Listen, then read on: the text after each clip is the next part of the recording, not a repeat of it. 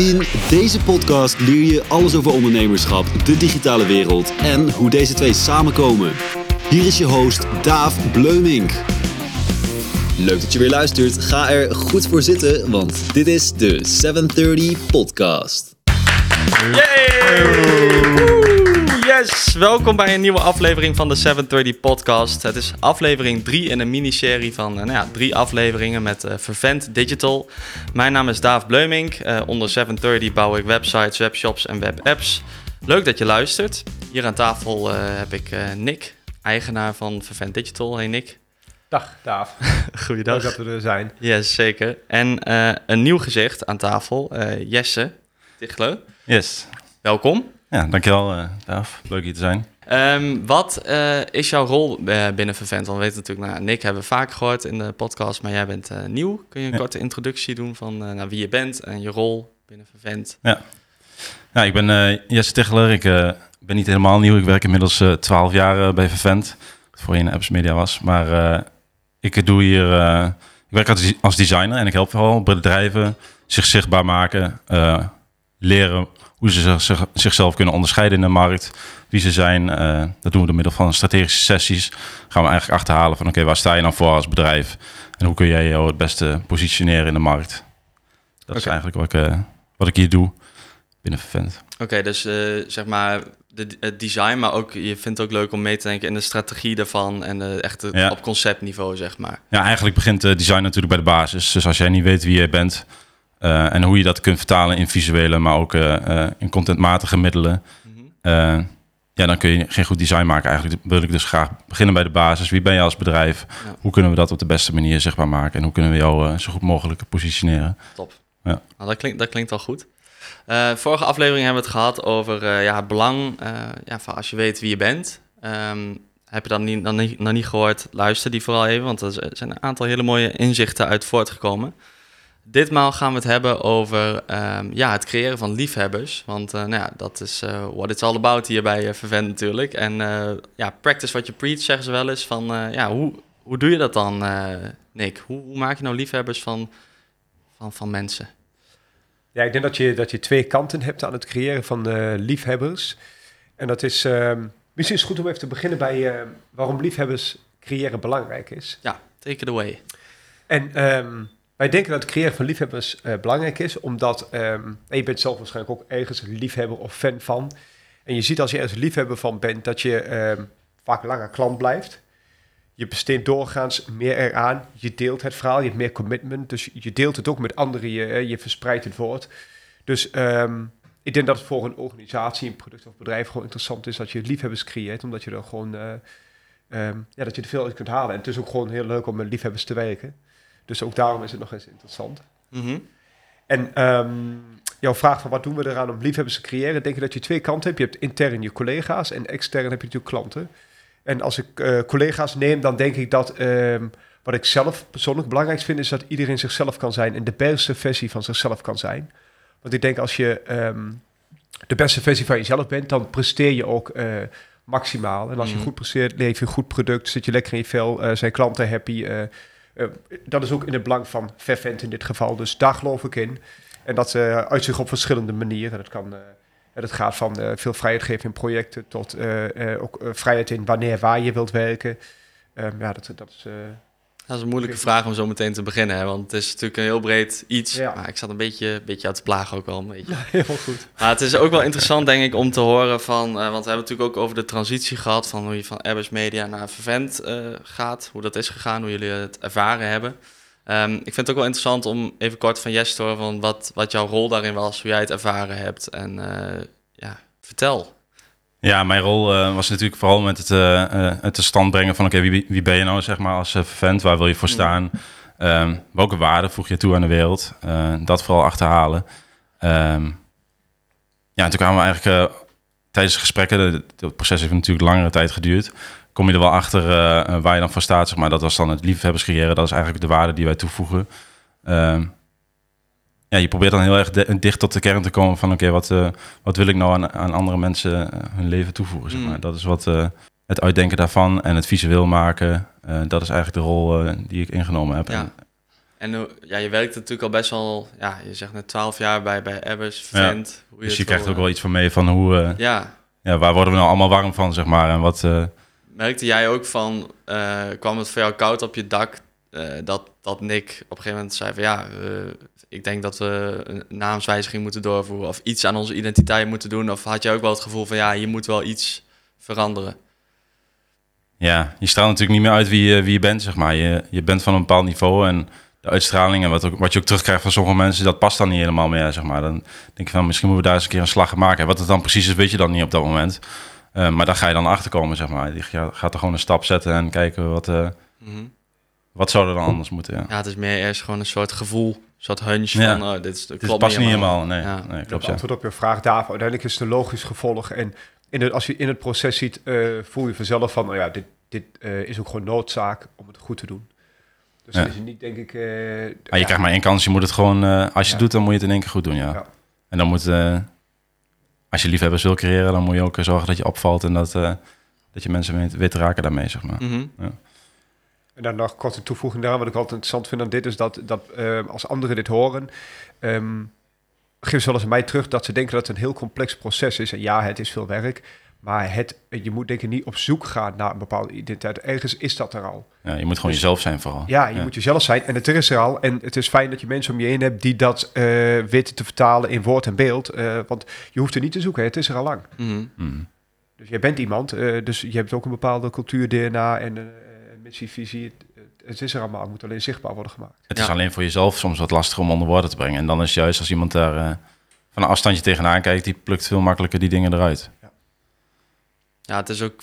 Het is ook een beetje kijken van, kijk, identiteit is best complex, weet je wel. Iemand is niet alleen maar eh, in het leven om liefhebbers te creëren, bijvoorbeeld. Je hebt heel veel aspecten van de identiteit. En het is ook van welke ga ik uitvergroten, weet je wel. Waar wil ik de nadruk op leggen? Ja. Ja, dat, dat is wel veel werk om dat uit te zoeken en wat, wat past. En eh, nou, dat, ik, ik snap het, ik snap het. Ehm, ja, dus kort, waarom eh liefhebbers creëren zo belangrijk is. Ehm, kun je dat nog samenvatten? Blijf een lange klant, meer commitment, spenderen doorgaans meer en ze delen jouw verhaal. Gratis reclame. En mond op mond is natuurlijk de beste reclame die, eh, die er is uiteindelijk. Ja, we hadden het er net al even over. Ja, Ja, ja, ja. zeker. En eh, nou goed, dan gaan we intern eens kijken bij Vervent. Want eh, ja, liefhebbers creëren doe je natuurlijk eh, ieder aspect extern bij de klanten, voor de klanten, maar ook binnen de organisatie. Eh, kun je daar wat over, over kwijt? Ja, ik zal de korte versie proberen te doen. Dat hoeft niet, hebben tijd. Nou, ja, kijk, ik, waar, waar ik dus nogmaals persoonlijk in geloof, is dat je het best presteert. Ik denk dat je ondernemen en een bedrijf ook kunt. Ik vergelijk het zelf in ieder geval vaak met voetbal. En dan heb je dus ook je voetballers en je team, teamgenoten. En het gaat voor mij om dat iedereen in zijn eigen positie de beste versie van zichzelf kan zijn. En wat is daarvoor nodig? Daar is sowieso een cultuur voor nodig waarin je eh, jezelf eh, durft eh, te zijn en ook kunt zijn. Daarnaast doen wij bijvoorbeeld, we hebben periodieke liefhebbersgesprekken. Dus we gaan samen kijken van wat kun jij eraan doen binnen jouw rol om liefhebbers te creëren van jouw klanten, maar ook van je collega's. Daarin zitten ook ontwikkelingspunten voor jezelf.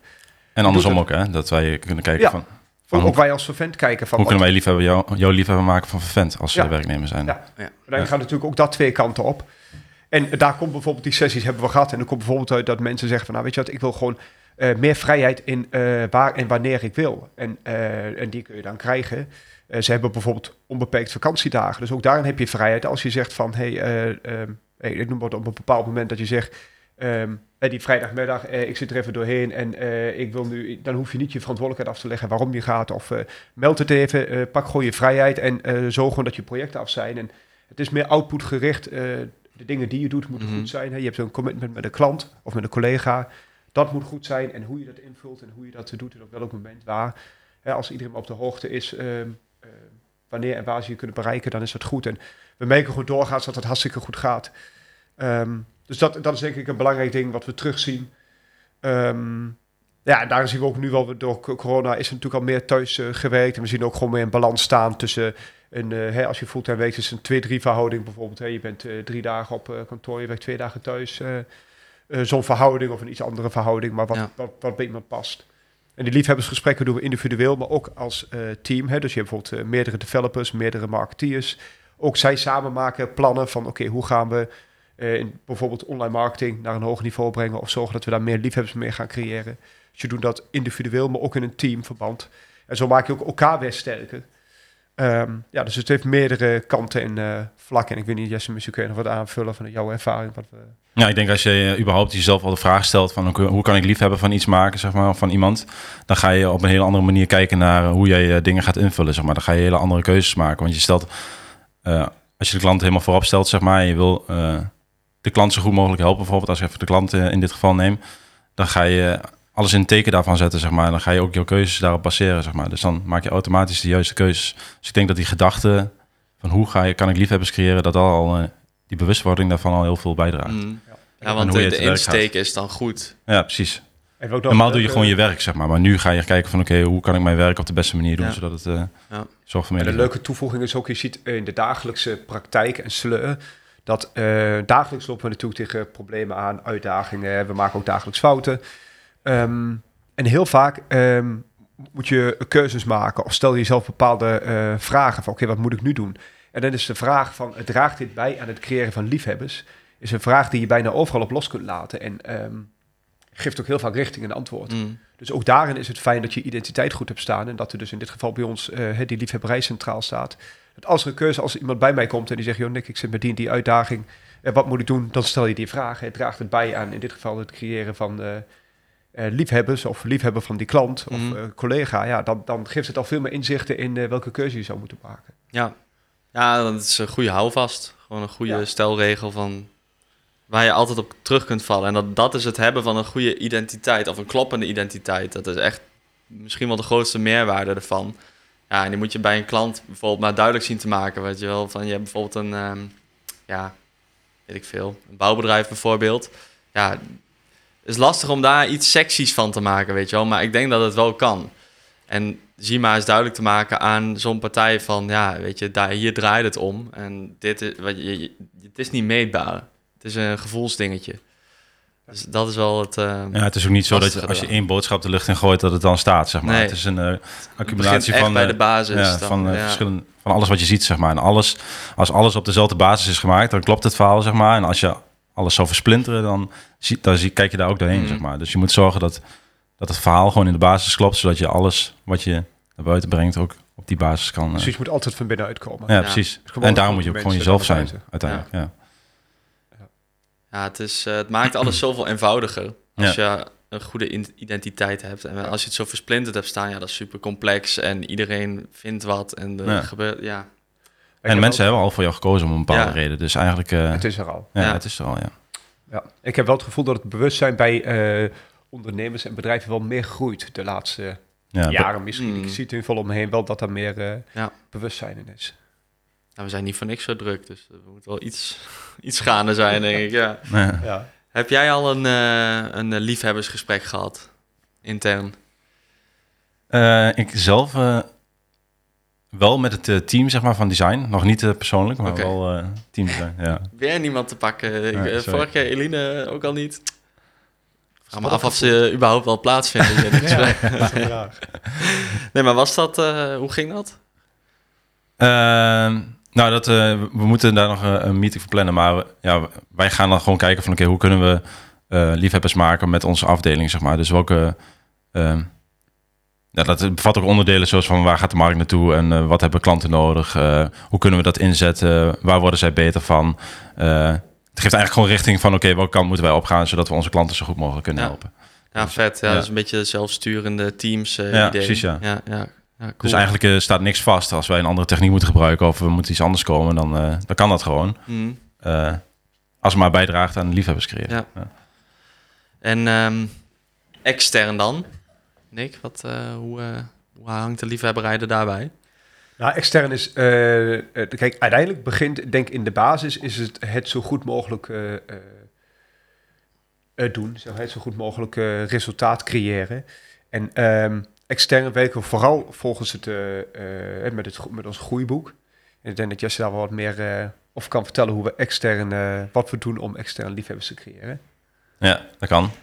Ja, we hebben natuurlijk het groeiboek. Dat bestaat uit vier stappen. Eigenlijk begin je altijd bij de basis. Dus eh, daar hadden we net al even over. Eigenlijk moet je zorgen dat je identiteit staat. Dus ja, je moet weten van oké, wie, ben ik wie ben ik als bedrijf? Wat voeg ik toe? Die basis moet, moet je helemaal goed duidelijk hebben. Pas voordat je het ook zichtbaar kan maken. Dat is eigenlijk dan de tweede stap. Mhm. Dus eh, eerst zorg je dat de basis goed staat, je weet wie je bent, eh, wat je strategie is, dan ga je het zichtbaar maken. Dan zorg je dat, eh, dat je een goede online ervaring hebt. In ons geval een website of een webwinkel is dat vaak. En als vierde stap heb je meteen optimaliseren. En dan ga je kijken van oké, alle dingen die ik voor, voorgaande stappen heb gedaan, zeg maar, zijn die goed? Wat, hoe kan ik het nog beter maken? Hoe kan ik nog meer liefhebbers maken Mhm. met de dingen die al staan? Dat is eigenlijk de vier stappen. Zo'n groeiboek, hoe komt zoiets eh, tot stand, weet je wel? Want je hebt natuurlijk heel veel inspiratiebronnen daarvoor. En is het, eh, ja, wa- wat heb je als inspiratie genomen om, om dat op te zetten? Eh, Ja, misschien is ook goed dat eh, als toevoeging daaraan, kijk, wij ehm, bouwen natuurlijk al jaren websites, we bouwen al jaren webwinkels, we maken al jaren films. En we merken dat ehm, een film of een website, of eh, welk middel je ook gebruikt, het succesvol is als eh, daar een goede strategie aan de grondslag ligt. Dus als het duidelijk is inderdaad voor wie maken we het en voor wie zijn we er, wat willen we bereiken, wat is ons doel. En ehm, daar, daar komt, eh over het algemeen komen klanten bij ons, bedrijven bij ons, omdat ze willen groeien. Het kan zijn, we willen groeien in omzet, we willen groeien in het, het aantal collega's, we een nieuw product lanceren of zichtbaar maken. En we hebben ehm, de jaren ervaring die wij daarin hebben, hebben we gebundeld in een boek. En we beginnen dan vaak met een, eh, eh, met een groeisessie. Dus we gaan samen met klanten zitten en dan gaan we dat soort zaken verhelderen.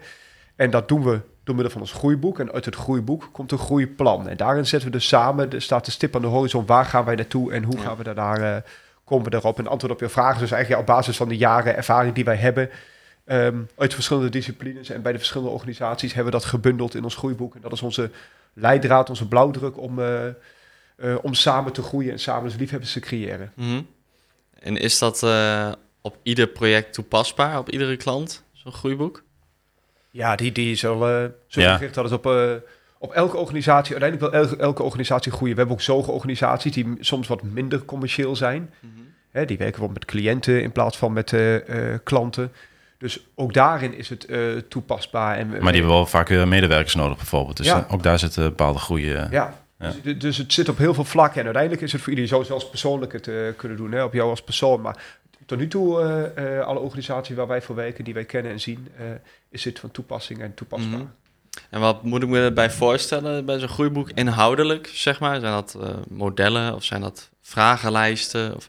Ja, het, is, eh, het eerste deel gaat vooral in op, je- op de strategie en identiteit dan. Dat zijn meer vragenlijsten van oké, wie ben ik dan? Hoe, wat zijn mijn concurrenten? Wat zijn mijn doelgroepen? eh, welke emoties straal ik uit als merk zijnde? eh, hoe kan ik mezelf onderscheiden? Waaronder op onderscheid ik mezelf, zeg maar? Dat zijn allemaal vragenlijsten die je zelf kan invullen, waar je ook zelf tot inzichten komt. Er zit ook een stukje inspiratie bij en zo. Dus eh, we begeleiden je eigenlijk Ja, in het groeiboek, zeg maar, in hoe je dat moet invullen. En, En wat Ja. we ook doen, uh, Daaf, kijk, eh, toevallig hebben we net een sessie gehad. Achter jou hangt het, eh, een strategische sessieboot. Ja.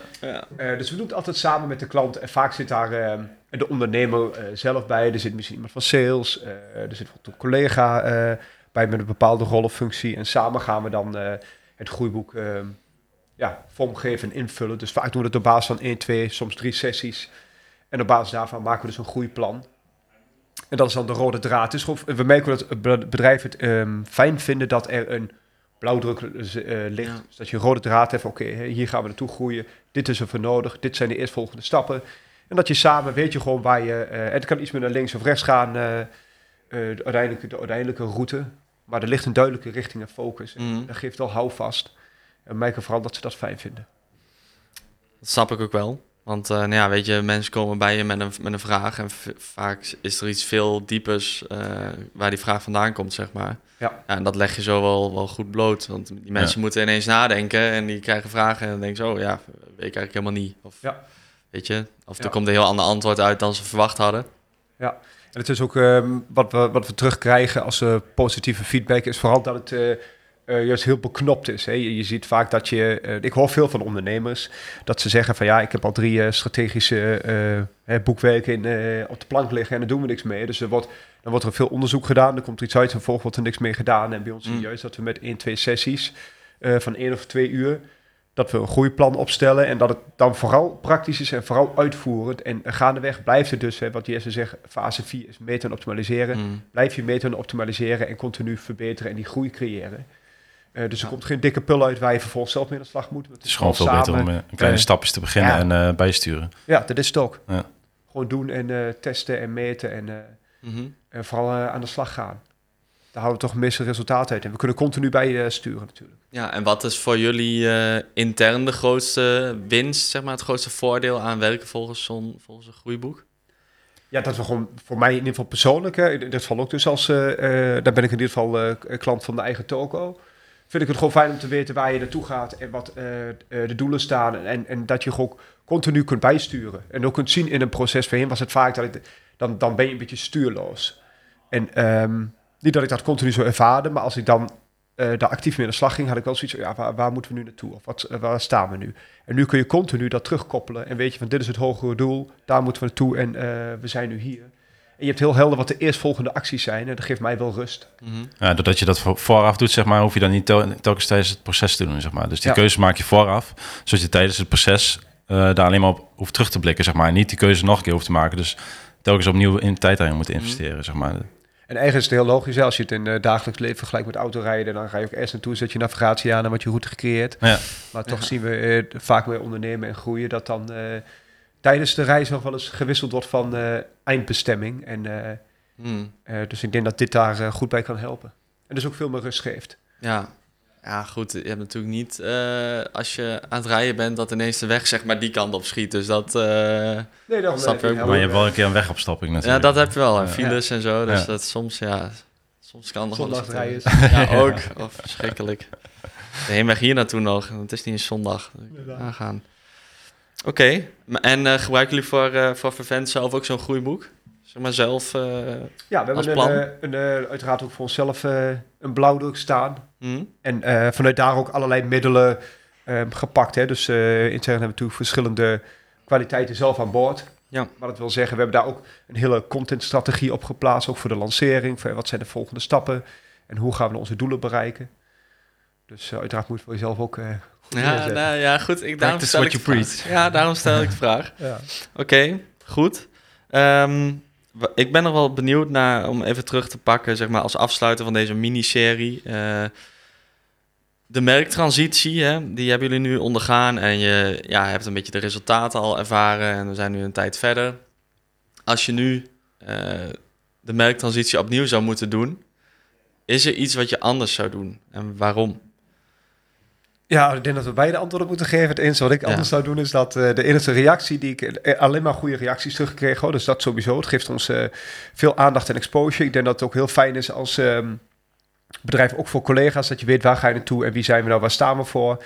En, ehm, dus ik denk dat dat, dat, dat heel veel ehm, positiviteit heeft gegeven. Het eerste wat ik anders zou doen, wat ik terugkrijg van klanten, is wel dat zij, is de domeinnaam. We hebben Hmm. vervent.digital en dan bellen ze ons op en dan, dan moet je een e-mail sturen of moeten zij mij een e-mail sturen. En dan is de vraag van, is het dan .digital.nl of Ja. .digital.com? Dus mensen snappen .digital niet en zelfs Ja. als ik ergens iets bestel online, eh, dat die gewoon .digital niet accepteert omdat het te nieuw is Oh. waarschijnlijk. Dus we zijn, zijn onze te- tijd eh, Te hip. Ja. Ja. Ja. iets te ver vooruit. Maar ja. dus eh, dat is het enige voor de rest. eh. en anderzijds, ik bedoel, nu moeten moeten we er extra over nadenken. En eh, dus misschien is het ook goed. Ze staan er langer bij stil. Ja, Ja. Ja, uiteindelijk eh wijst zich dat vanzelf wel natuurlijk. Ja. Dus dat komt vanzelf goed. Ja, die ervaring heb ik ook gehad. Aan het begin was het 730.studio. Ja. Studio.nl. Ja. dat soort Ja. dingen, ja. Zit er dan toch helemaal eh, ingeburgerd. Ja. dat, eh, .nl. Ja. Ja. Eh, maar wat zou jij anders doen, eh, Jesse? Ik denk toch dat het gewoon een proces is, zeg maar. Ik zit dan vooral naar het proces zelf te kijken van... eh, hadden we het dan beter, sneller, anders? Of, eh, ik denk dat het zichzelf gewoon vormt, zeg maar, zoals... eh, dat je dat niet kan forceren of zo, zeg maar. Dat het gewoon eh, gaat zoals het gaat, zeg maar. Het gaat gewoon natuurlijk, op de goede manier. En eh, mhm. En wat je goed moet realiseren is dat het wel arbeidsintensief is. Het heeft ons veel tijd gekost. Het duurt ook twee jaar. Ja. En dan gaat het niet om eh 50 of 100 uur, maar gaat het wel om eh, eh, meer dan 1000, eh 2000 uur. Mhm. Maar het is het 100% waard. Daar geloof ik 100% Ja, in. dat Want denk ik dit, ook. dit is gewoon nodig om de zoveel jaren. En eh, zeker als je bij wilt blijven en vooruit wil gaan, is dit... eh, en je moet ook, en dat wat Jesse zegt, ik vergelijk dan zelf met de natuur. Hè, als je dan iets ziet groeien, dat kun je ook niet forceren. Uiteindelijk heeft een, eh, een boom... eh, de- we kijken nu naar buiten, er staat een grote boom, die kun je ook niet kunstmatig groter maken. Dat is gewoon een natuurlijk proces en dat moet groeien en dat geldt ook hiervoor. Je Mhm. moet er ten eerste aan toe zijn en het moet, eh, je kunt dat niet forceren en even snel doen. Nee, maar dat gaat niet werken. nee. En dat is maar goed ook. organisch. Eh, laat ik het dan anders stellen. Wat was eh, voor jou, Jesse, de grootste uitdaging in het proces? Waar zat voor jou echt dat je nou, soms wel een beetje grijze haven Je denkt van, poh, dat is wel toch wel eh, een uitdaging. Ja, er zijn meerdere dingen natuurlijk. Maar voor jezelf wil je het natuurlijk helemaal perfect doen. Dus Ja. dat is een, een grote uitdaging. Dat je het, het moet, moet knallen, het moet supergoed zijn. Dus je Ja. wilt het zo perfect mogelijk doen. Dan kun je jezelf weer verliezen natuurlijk. Volgens mij hebben we het dan redelijk op de rit gehouden allemaal. Dus, eh, Hm. en wat lastig is, eh, ehm, dat is misschien meer extern denk ik. Als je een merktransitie doet, is... eh, kijk, één persoon kan het bedenken uiteindelijk. Maar het moet wel door iedereen gedragen worden, zeg maar. Dus iedereen moet ook achter staan. Dus hoe ga je iedereen meekrijgen in eh, jouw nieuwe gedachten, zeg maar. Dat is Mm. volgens mij een hele belangrijke, wil je het laten slagen. En volgens mij hebben we dat wel goed gedaan hier, door iedereen er ook bij te betrekken, zeg maar. Mee te nemen in keuzes te maken van de bedrijfsnaam, de gedachten die erachter zitten. ja, gewoon de hele tijd interne sessies houden daarover en zo. eh. Hm. Ja, zorgen Ja, dat iedereen gewoon aan boord is van het, eh, van het idee, zeg maar. Dat iedereen ook een stukje eigenaar is van het idee. Hm. Dus eh, dat is wel belangrijk, denk ik. Dat ook echt doen. En Ja. niet zeggen van, eh, dat iedereen het gevoel heeft dat hij eh, eigenaar is, maar dat je ook echt eigenaar kunt zijn. Ja. Ja. Voor degene die dat wil. Hè. Ik bedoel, dat verschilt ook per persoon. Mhm. Nee, precies. Als, je iemand, als iemand erover mee wil denken en dat, dat hij er echt iets in kan brengen. En niet alleen meedenken en eh, ja, leuk, maar doen we niks mee, zeg maar. Dat, ja. Nee. Ja. We hebben natuurlijk bij eh, het kiezen van de bedrijfsnaam heeft iedereen gewoon zijn inzendingen mogen doen. Ja. En eh, hebben we gewoon eh, met z'n allen besloten wat het wel en niet Ja, meeste zeg maar. stemmen gelden. Nou ja, dan komen 500 inzendingen, dan ben je even druk mee, maar Zo. dan... eh, ja. ja, dat zal best, ja. Want iedereen denkt natuurlijk eh, Ja. iets leuks te weten om een bepaalde reden. Ja. Ja. Ja. En het ook met z'n allen bediscussiëren, dat iedereen weet waarom doen we dit en waarom niet. ja. En wat was voor jou de grootste uitdaging dan, Nick?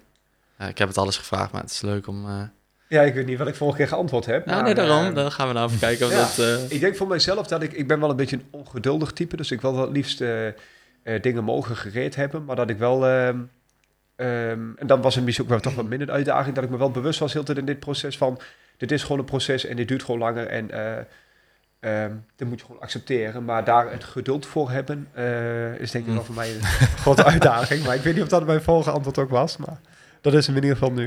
ik weet het ook niet meer. Volgens mij wel zoiets. Eh, dat is goed Ja. voor de luisteraars om het terug te luisteren, Ja. dan hebben ze een excuus om eh Was een- afleveringen te Dat was luisteren. in aflevering 1, dus eh, ik zou Ja. eh, zo even terugluisteren. Nee, ja, weet je, het is, ik, ik snap het wel. Het is eh, gewoon een organisch proces. En eh, ja, dat ongeduldige, dat snap ik ook wel. Als je iets vets hebt bedacht, dan moet dat gewoon meteen eh, gebeuren. Ja, Liefst wat uh, goede hormonen opgooien en dan... Ja, ja nou, maar dat is zo. En dat is ook het fijnste om er Ja. meteen aan, mee aan de slag te gaan. Want het is allemaal nog vers. En ehm, ja, soms kan dat gewoon niet. nee. Dan moet, eh, moet je het maar eh, laten. Ehm, als afsluitende vraag van deze serie had ik eh, ook nog... eh, ja, ik was eigenlijk wel benieuwd wat voor jou het, het doel was van, om deze serie met mij op te nemen. En eh, of dat doel ook eh, behaald is. Of dat ik dan nog iets, eh, nu nog iets geks voor kan doen dat we dat nog kunnen behalen. Nou ja, dat gekke, dat, dat laat ik maar even. Maar wat, eh, wat betreft het doel van deze podcastserie, ik, ik merk gewoon voor mij persoonlijk dat ik het gewoon leuk vind. Het geeft mij energie om, eh, om een proces als dit, eh, wat wij hebben gedaan, te delen met anderen. Dus ik vind het leuk om over te praten. Natuurlijk ook omdat het, het is iets waar ik zelf liefhebber van ben. Dus dat vooral, het delen van kennis. En Mm. ik vind het gewoon leuk om, daar, om die kennis te delen. En ik denk dat dat gelukt is, maar dat we moeten uiteindelijk ook de reacties en Mm. Eh, zeg maar de intensiteit van de luisterdichtheid eh moet dat gaan eh, uitwijzen. Ja, nou, de cijfers zijn gunstig hoor, tot nu toe. Dus nou, ik heb zelf ook leuke reacties gekregen. Ja, le- En mensen vinden het toch heel interessant. Dat merk je wel. Vooral mensen uit de branche die gaan om je heen beginnen wel te luisteren hierna. ja. En die ja, vragen zich toch af van ja, hoe ging dat dan? En waar liepen ze tegenaan? En hoe, wat zouden ze anders doen? Ja. En wat ik ook wil meegeven, als er luisteraars zijn, even ondernemers of mensen die hiermee aan de slag willen, of zelf een transitie, meektransitie, eh laat het even zakelijk houden, meektransitie willen ondergaan, Mhm. dat je dan, eh, ik bedoel, eh, vraag maar raak. We staan er altijd voor open om onze ervaring te delen. Het is natuurlijk best proces geweest van twee jaar. En ik wil dat best met anderen delen en Ja. ervaringen en tips en dat soort dingen meegeven. Dus Ja, want waarom zou je zelf in een diepe springen terwijl iemand anders er al gezwommen heeft, zeg maar? Dus Ja. dan kun je gewoon Ja. vragen. we zijn, en nogmaals, we zijn er liefhebber van, we praten er graag over. Dus voel je vrij om, het, eh, om ons te vragen. Ja. Ja. Nou, eh, nick.vervent.digital.nl Jazeker. Dat klopt. Ja, nou ja, weet je, ehm, vragen kan natuurlijk ook altijd eh, op Facebook of op LinkedIn en de reacties onder, onder de post waar je deze podcast gevonden hebt. Mailtje naar mij kan ook, dan eh, stuur ik het allemaal wel door. Ehm, een review achterlaten op Apple Podcasts eh, mag ook. Laat weten wat je van de podcast vond. Eh, dat helpt mij met het eh, ja, voortzetten van, eh, van, van dit en het verbeteren misschien. Ehm, leuk dat jullie er waren. Ja, super vet. Dank voor de tijd. Bedankt, Ehm. Ja, bedankt. geen dank. Ik doe het graag. Ehm, ja, als luisteraar ook bedankt voor het luisteren. Eh, tot de volgende keer. Wie dan het gast is, weet ik nog niet. Gaan we zien. Mocht je daar trouwens suggesties voor hebben voor gasten, laat het ook even weten. Misschien eh, kunnen we wat interactief, eh, het interactief maken. Ehm, ja, tot de volgende keer. Hey, bedankt. Bedankt. Doei. Joep.